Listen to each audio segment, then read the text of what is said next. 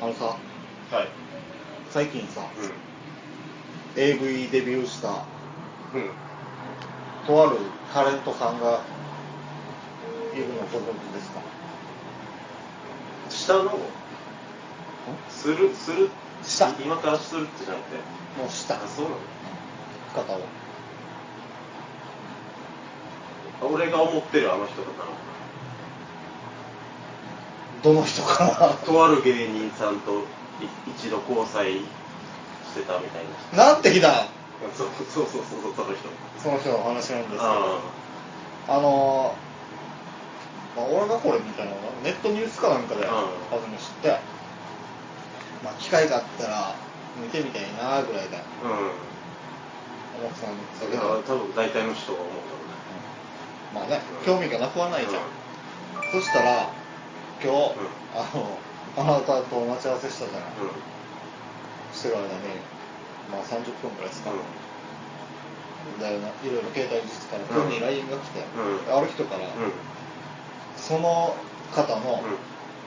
このデビュー作のうん。パッケージの写真がで LINE で送られてきて、あえ？っと思って、え？ゲットしちゃったんすか？っていう返信をしたら、うん。したよと でまあ昔、うん。覚醒剤やっちゃって転落して AV デビューしちゃったうん。元グラビアアイドルさんがいるじゃん。あの作品よりはうん。いいかなっていうコメントをされてて、ああじゃあ,、うん。あの今度会った時にはみんなで鑑賞会しましょうよ。っ て返信したら高校生のノリだ返信したらいや送ってあげようかみたいな。ぜひ。欲しいですね。だからこの収録を終えた後にあのにじみ出るこの俺の思いを LINE で送ろうかなと。思っております。それそれ見た直後の収録やだな。じゃあそろそろこの辺でいきますか。えー、一曲あじゃないな。これは早いな。沖縄県からコザーグルエンタープライズがお送りするポッドキャストコザーグルのポッドキャスト、代表のポン寿司です。どうもつかの間ですなんで今のイエイっていやとりあえずノリ的な。なるほどね。まあね今回はねあれでしょ？何でしょ僕うは、はい。この先ほども話しましたけどはい。DVD がもう気になって正直もう 収録どころじゃないんですけどなんかあなたも気になることがあるっていう噂を聞いたんですよ。あのー、じゃあしょうもないんだけどさ。はじゃあこの前会社でいはい。このプリントアウトしたものをホチキス正式名称ステップラーで。あステップラーって言うんだ。平ボタンを。何回かに1回の 収録であるよ。でそのホチキスで止めることがあったわけね。うんで俺がいつも止めるときは左上隅の角に斜めに止めるわけ。だけど俺の同僚はうん。左上隅のうん。上辺に抵抗して止めるわけ。あはっと思ったわけ。今までこんな人見たことないと思って。あ こんなんじゃめくった時にうん。もしさこのめくる回数がどんどん増えるこの書類とかがさこっちから破れていく可能性の確率が高くなるでしょ。この人何も考えてないんだな 普通みんなどうやってんのかなってめちゃくちゃもうしょうもないことなんだけどめちゃくちゃ気になって。これをこの配信で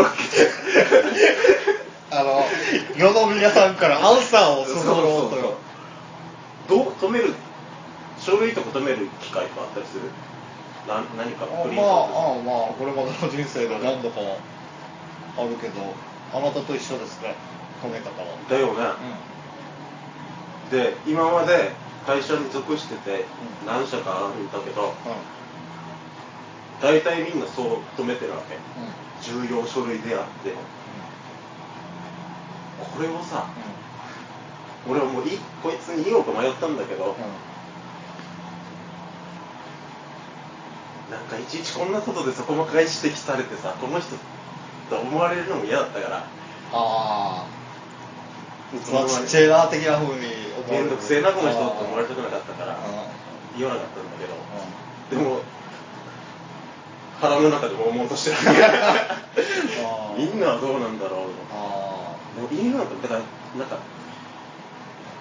このオリジナリティあふれる止め方をしてる人いるのかなと思って。ーあー。俺は人生で出会ったことないね。逆にさだからこの俺が見た人はこの上辺に並行してさ、こういう縦この横のこうに並この垂直にみたいな感じの人もいるのか、うん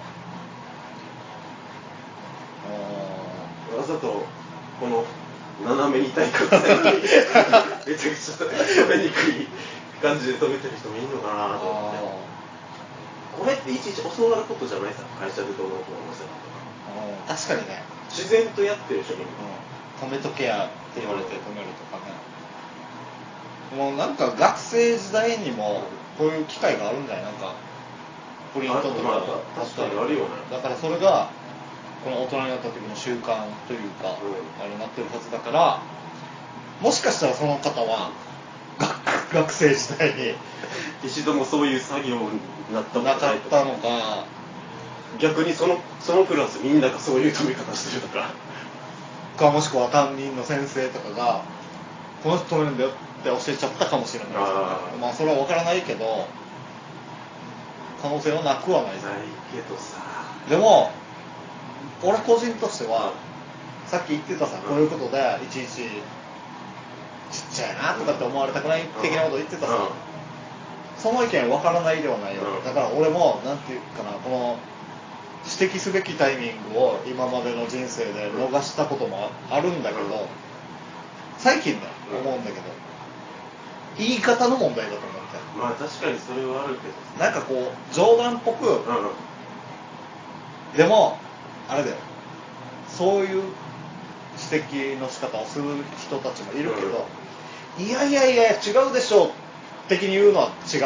それはちょっとなんか、完全否定から入る感じ。うん、だから難しいんだけど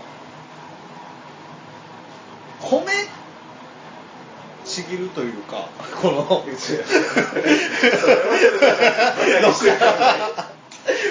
なだからこういう時ねだから指摘したいんだけどどううまい指摘の仕方ができる人がいればね。一応ね確かになんかひ人を教えるっていう立場に立ってものを考えるってなった時にこの教え方っていうのがうん上手い人そうじゃない人っていうさだからそんなタイミングでだとあこの人すげえなって思ったりするの。ただここの件に関してはもうただ本当に別に今後人生ですこれで仕事的に大失敗することはないだろうなって思うから別にあえて流したんだけど。なんかある？なんかこの他と違う？なんかとかと違う。これって普通なのかな？普通じゃないのかな？自分がやってることでそうっていう。ことだ自分がやってる中で他人が誰何か同じことをやってるんだけどここ微妙に違ってるとか。でもちょくちょくうなんていうのかな。やり方をわからないことで指摘されてきたことはあるから、んでそれってわからないが大前提じゃん。こっちは、うんこっちはね。で教える人がいて、教える人からすると、まあ、もうそれはそれって職種によってうん。違ってくるさ、あるだからベテランの人だともうその感覚が当たり前になってしまってるから、常識？誰でもできて当たり前みたいなレベルになってしまうといやいや違うでしょさっき言ったみたいないやいや普通そうしないでしょ例えばこれを、うん。物をどこかに置いてほしい、うん。いや君の置き方違うとかこのただ置く行為でもうん。指摘されたことあるけど、なんかな別に。でも僕も若い若い時に指摘そういう指摘のされ方をされて、あこいつ細けえなちっちゃいなとかって何回も思ってきたタイプだから。で逆に、うん自分が成長してきて、うん。今度後輩とかできて、うん。教える時は、俺はあいつみたいにはならないって常に先輩とか上司とか、うん。自分がちょっと不快に思ったうん。ことをやらないようにしてるんだけど結局そうすると相手のためになるのかなと思って。あの結局ちゃんと教えてあげられなかったりとかになってないかなと思って、だから一応言葉を発せずに、うん。この動作を見せるとかあっていうことで示すとか。あいやこれだからさ難しいんだよね。このこのこの態度で示すっていうのもこっちがあまたこんなことされてるやつさと思って握りながらパーって俺がやるのだとうん。全然伝わらないさこっちがあこの人は分からなくて当たり前なんだからきちっと正解を見せてあげようっていう気持ちでやってたらこの間違ってた人も見る気にはなってくれるかもしれない。そこなんだよね。そこに持っていけるかどうかとか。自分の場合あれなんだよね。親父が職人だから仕事は見て覚えれとか盗んで覚えれみたいなこと。教わるもんじゃねえよ。っていうそうそうそう。っていうのもあったし、18から仕事ついた時にこの先輩方がたくさんいる職場だったから、わざわざ教えることはない。パターンの時もあったわけ。でそうなると何してるのかなどんな仕事してるのかなって見てやる仕事が多かったから、なんていうの？口で説明するのも難しい。今までやってもらったことないから。確かにね。だからそういうのが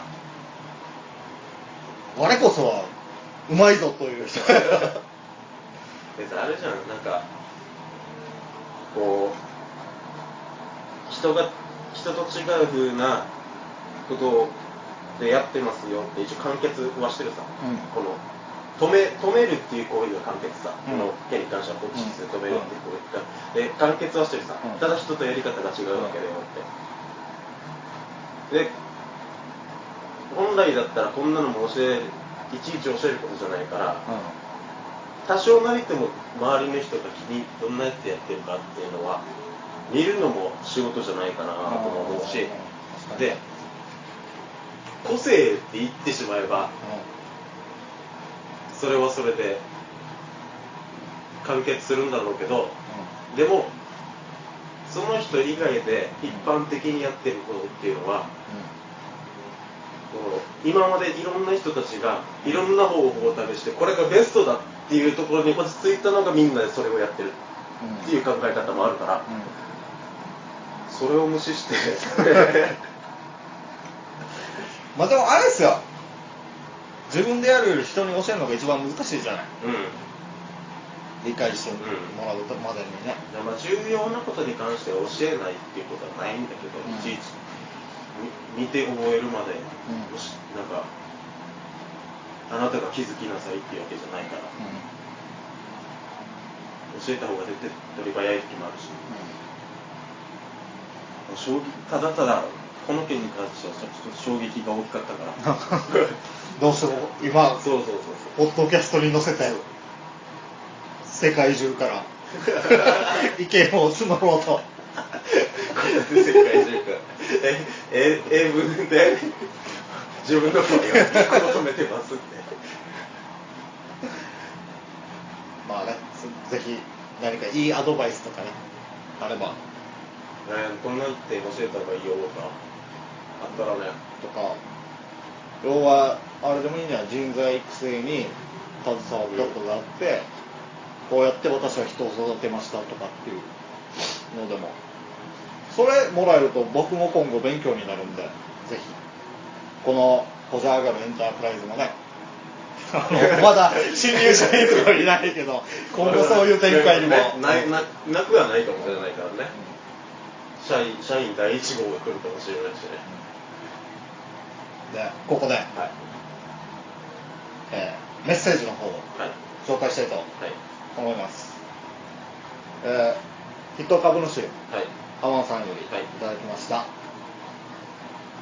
234月ははい。花粉症の時期です。ああ4月までかかるんだ。私も花粉症なので、うん。ずっと薬飲みます。あっていうことは一応ねこれねあ前に。前にちらっと話したものへの感想なんですけど、234月あたりにね、東京遠征？というかまあ。視察ですか？したいことが まあね単なる観光なんですけど、うん。そういう計画があってで僕がちょっと鼻炎、ん。君もでしたっけ？そうそうそうだから花粉症とかどうなのかなっていうもについてのメッセージをいただいたんですけどもう一個、はい。あの、えー沖縄方言についてちょっと前に話したことがあって。うんなんかおすすめしたい表現あるとかいう話もしてたからね。逆になんか知ってる。天天さんは県外の方だからでも沖縄好きでちょくちょく遊びに来るから方言に触れたことがあるはずだから、うん。っていう話をしたら、まあの中で、僕がね薄政っていう方言が好きなんですよ。みたいな話したら ああなたがボケで あの京都の映画の撮影所はどこにあるみたいなことを言ってて僕は全然わからなかった。ポカーンだったねポカーンとしててで誰かが答えを送ってくれない限りは僕はすっきりしませんよ的なさすが株主ですよ。頼りになります。バッチリ答え送ってきてくれてまして。はいそれは渦政ね？ですか？そうそうそうそう言って正解ですか？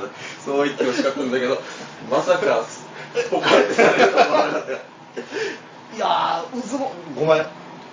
聞いても、なんかピンときてない。それに対してはちょっと調べてみたりした？渦政そういうところがあるんだぐらい。今そういうとこがあるんだ。だからまあ東京旅行行くにあたって、あえて沖縄料理店にご飯食べに行こうかみたいな話もしたらですね、美味しいと思うけどやっぱり割高だあということでとか沖縄もね、うん。あの観光客ターゲットのお店がは結構ねあうん。割高なところあるし。そうだね、うん。こっちでも観光客が居酒屋とかちょっと高いもんね普通の居酒屋。高いねでまあ4月は？桜も咲きますしはい。沖縄ではねなかなかお花見って言われるそうだね。まあまあ暖かいですと。でおっと思ったのが、うん。うん。昔、ううちなータイムという沖縄のテレビが東京でもややってたっていうことで、でそれをよく見てて、で天野さんがそこで覚えた沖縄の方言が、うん。バッチリ錆びた、うまあごちそうさまでしたっていう、うん。バッチリ錆びたのこれもう発音が。書いてる文章でもあ当たってます。わかるぐらいのタイプですで東京でまずやることうん必要なもの、なんかね何が必要かなっていう話もしたじゃないですか、 Suica か PASMO を作ること、これがないと移動が不便です。要はあれだよね電子マネー的な感じで、あの交通機関で使える電車とか。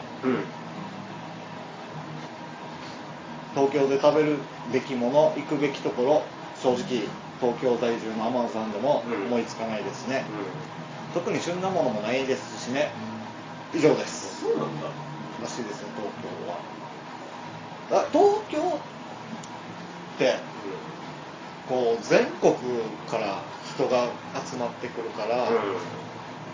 ここ発祥という東京自体から発祥というよりはっていうことなのかなって思って。あえて取り上げるべきって強調しないっていうことなのか都民が？ってこと？ないやいやいや。天野さん個人が？そうそう。ってことそれはそれであの来てもらって楽しんでもらった方がいいよっていうスタンスで言ってくれてるのかまあ。なあまり目的を集中させすぎちゃったかもしれないでしょうっていう。まあそういう感こと。じかもしれないし。まあこれを参考にね。ぜひ。うん実現させましょう。メッセージありがとうございました。ありがとうございました。さて。はい。この辺で。はい。一曲。一曲。いきましょうか、はい。今回はボケません。なので曲紹介をお願いします。えー、385で見えない宇宙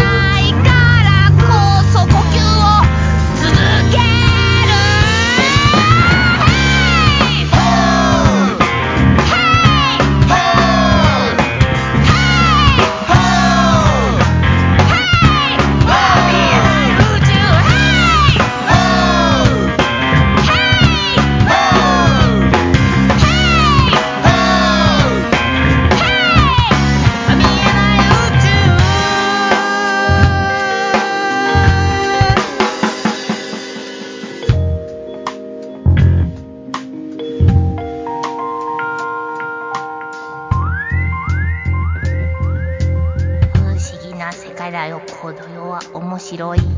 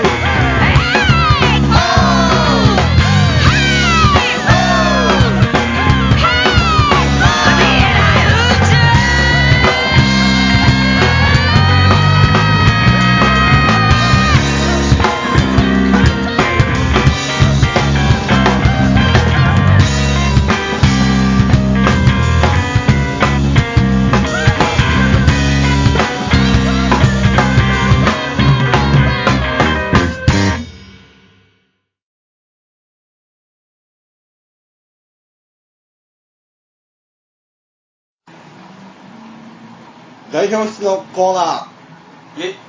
このコーナーは代表が名馬ブログ内で運営するワンルームの記事に寄せられたコメントを紹介しながら初見で内容を知る顧問と議論を展開していこうというコーナーとなっております。なんでにしたんだろうね。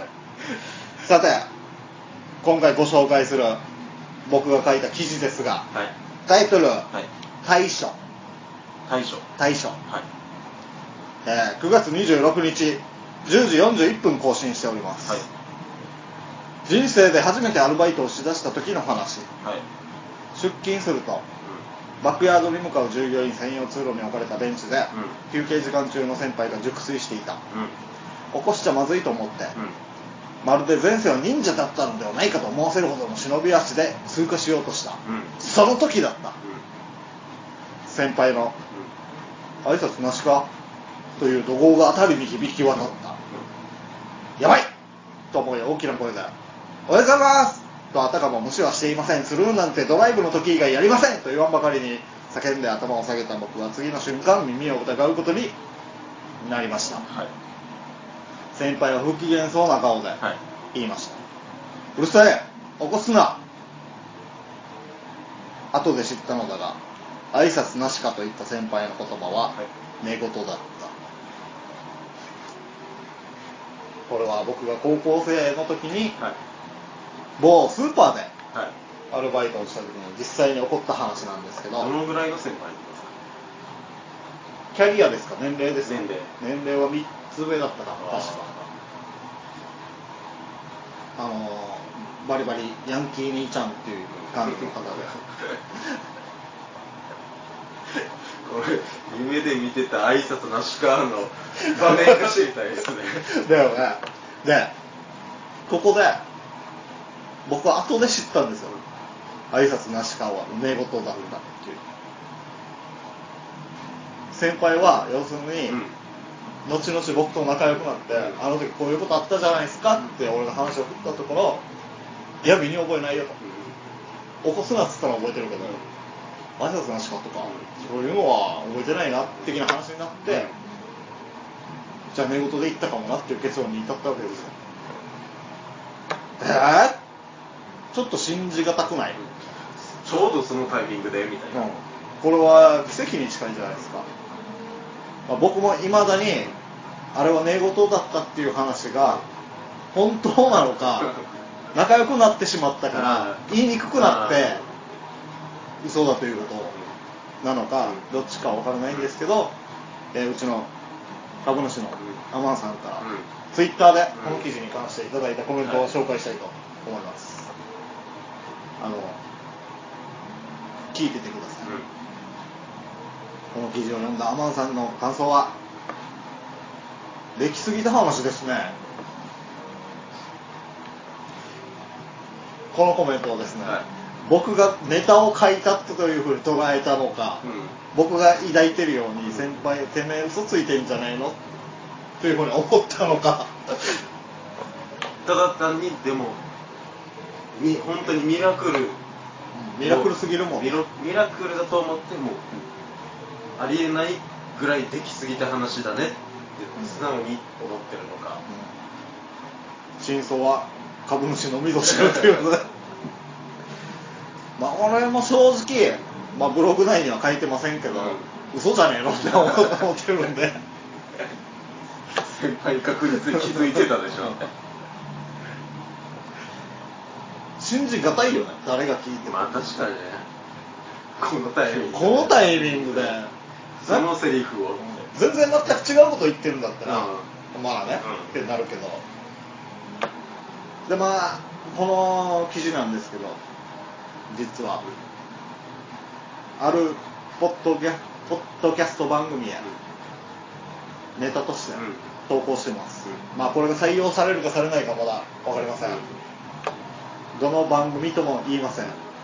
もしね聞ける機会が。あればいいな。これは個人的にやってる。番組ですか？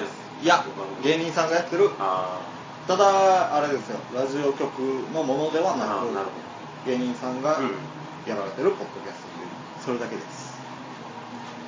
以上。代表室のコーナーでした。沖縄県からお送りしましたコジャーガルのポッドキャスト。そろそろ定時が迫ってまいりました。弊社では株主様から声の出資という形でメッセージをお待ちしております宛先はお持ちのツイッターアカウントで「ハッシュタグひらがなこじゃあがる」コジャーガルをつけてつぶやいていただくか弊社公式ツイッターアットマーク COJAAGARU スペル当たってる？分かってるでし宛てにリプライ、ょ DM でお待ちしておりますまたノートというアプリがありましてそちらの弊社コジャーガル公式アカウントをフォローしていただいた方には特典もご用意しております。登録フォロー弊社サービスは完全無料です。架空会社だけど怪しくないです。う ん一緒やったらなんか逆に。不安感まあよろしければね、そちらもご覧ください。出ます。この番組は一等株主アマンさんポッドキャスト配信ウェブサイト Seesaa ブログ。ノートと2人のやる気元気。本気でお送りしました。巻き返したんじゃないかな。ありがとうございました。ありがとうございました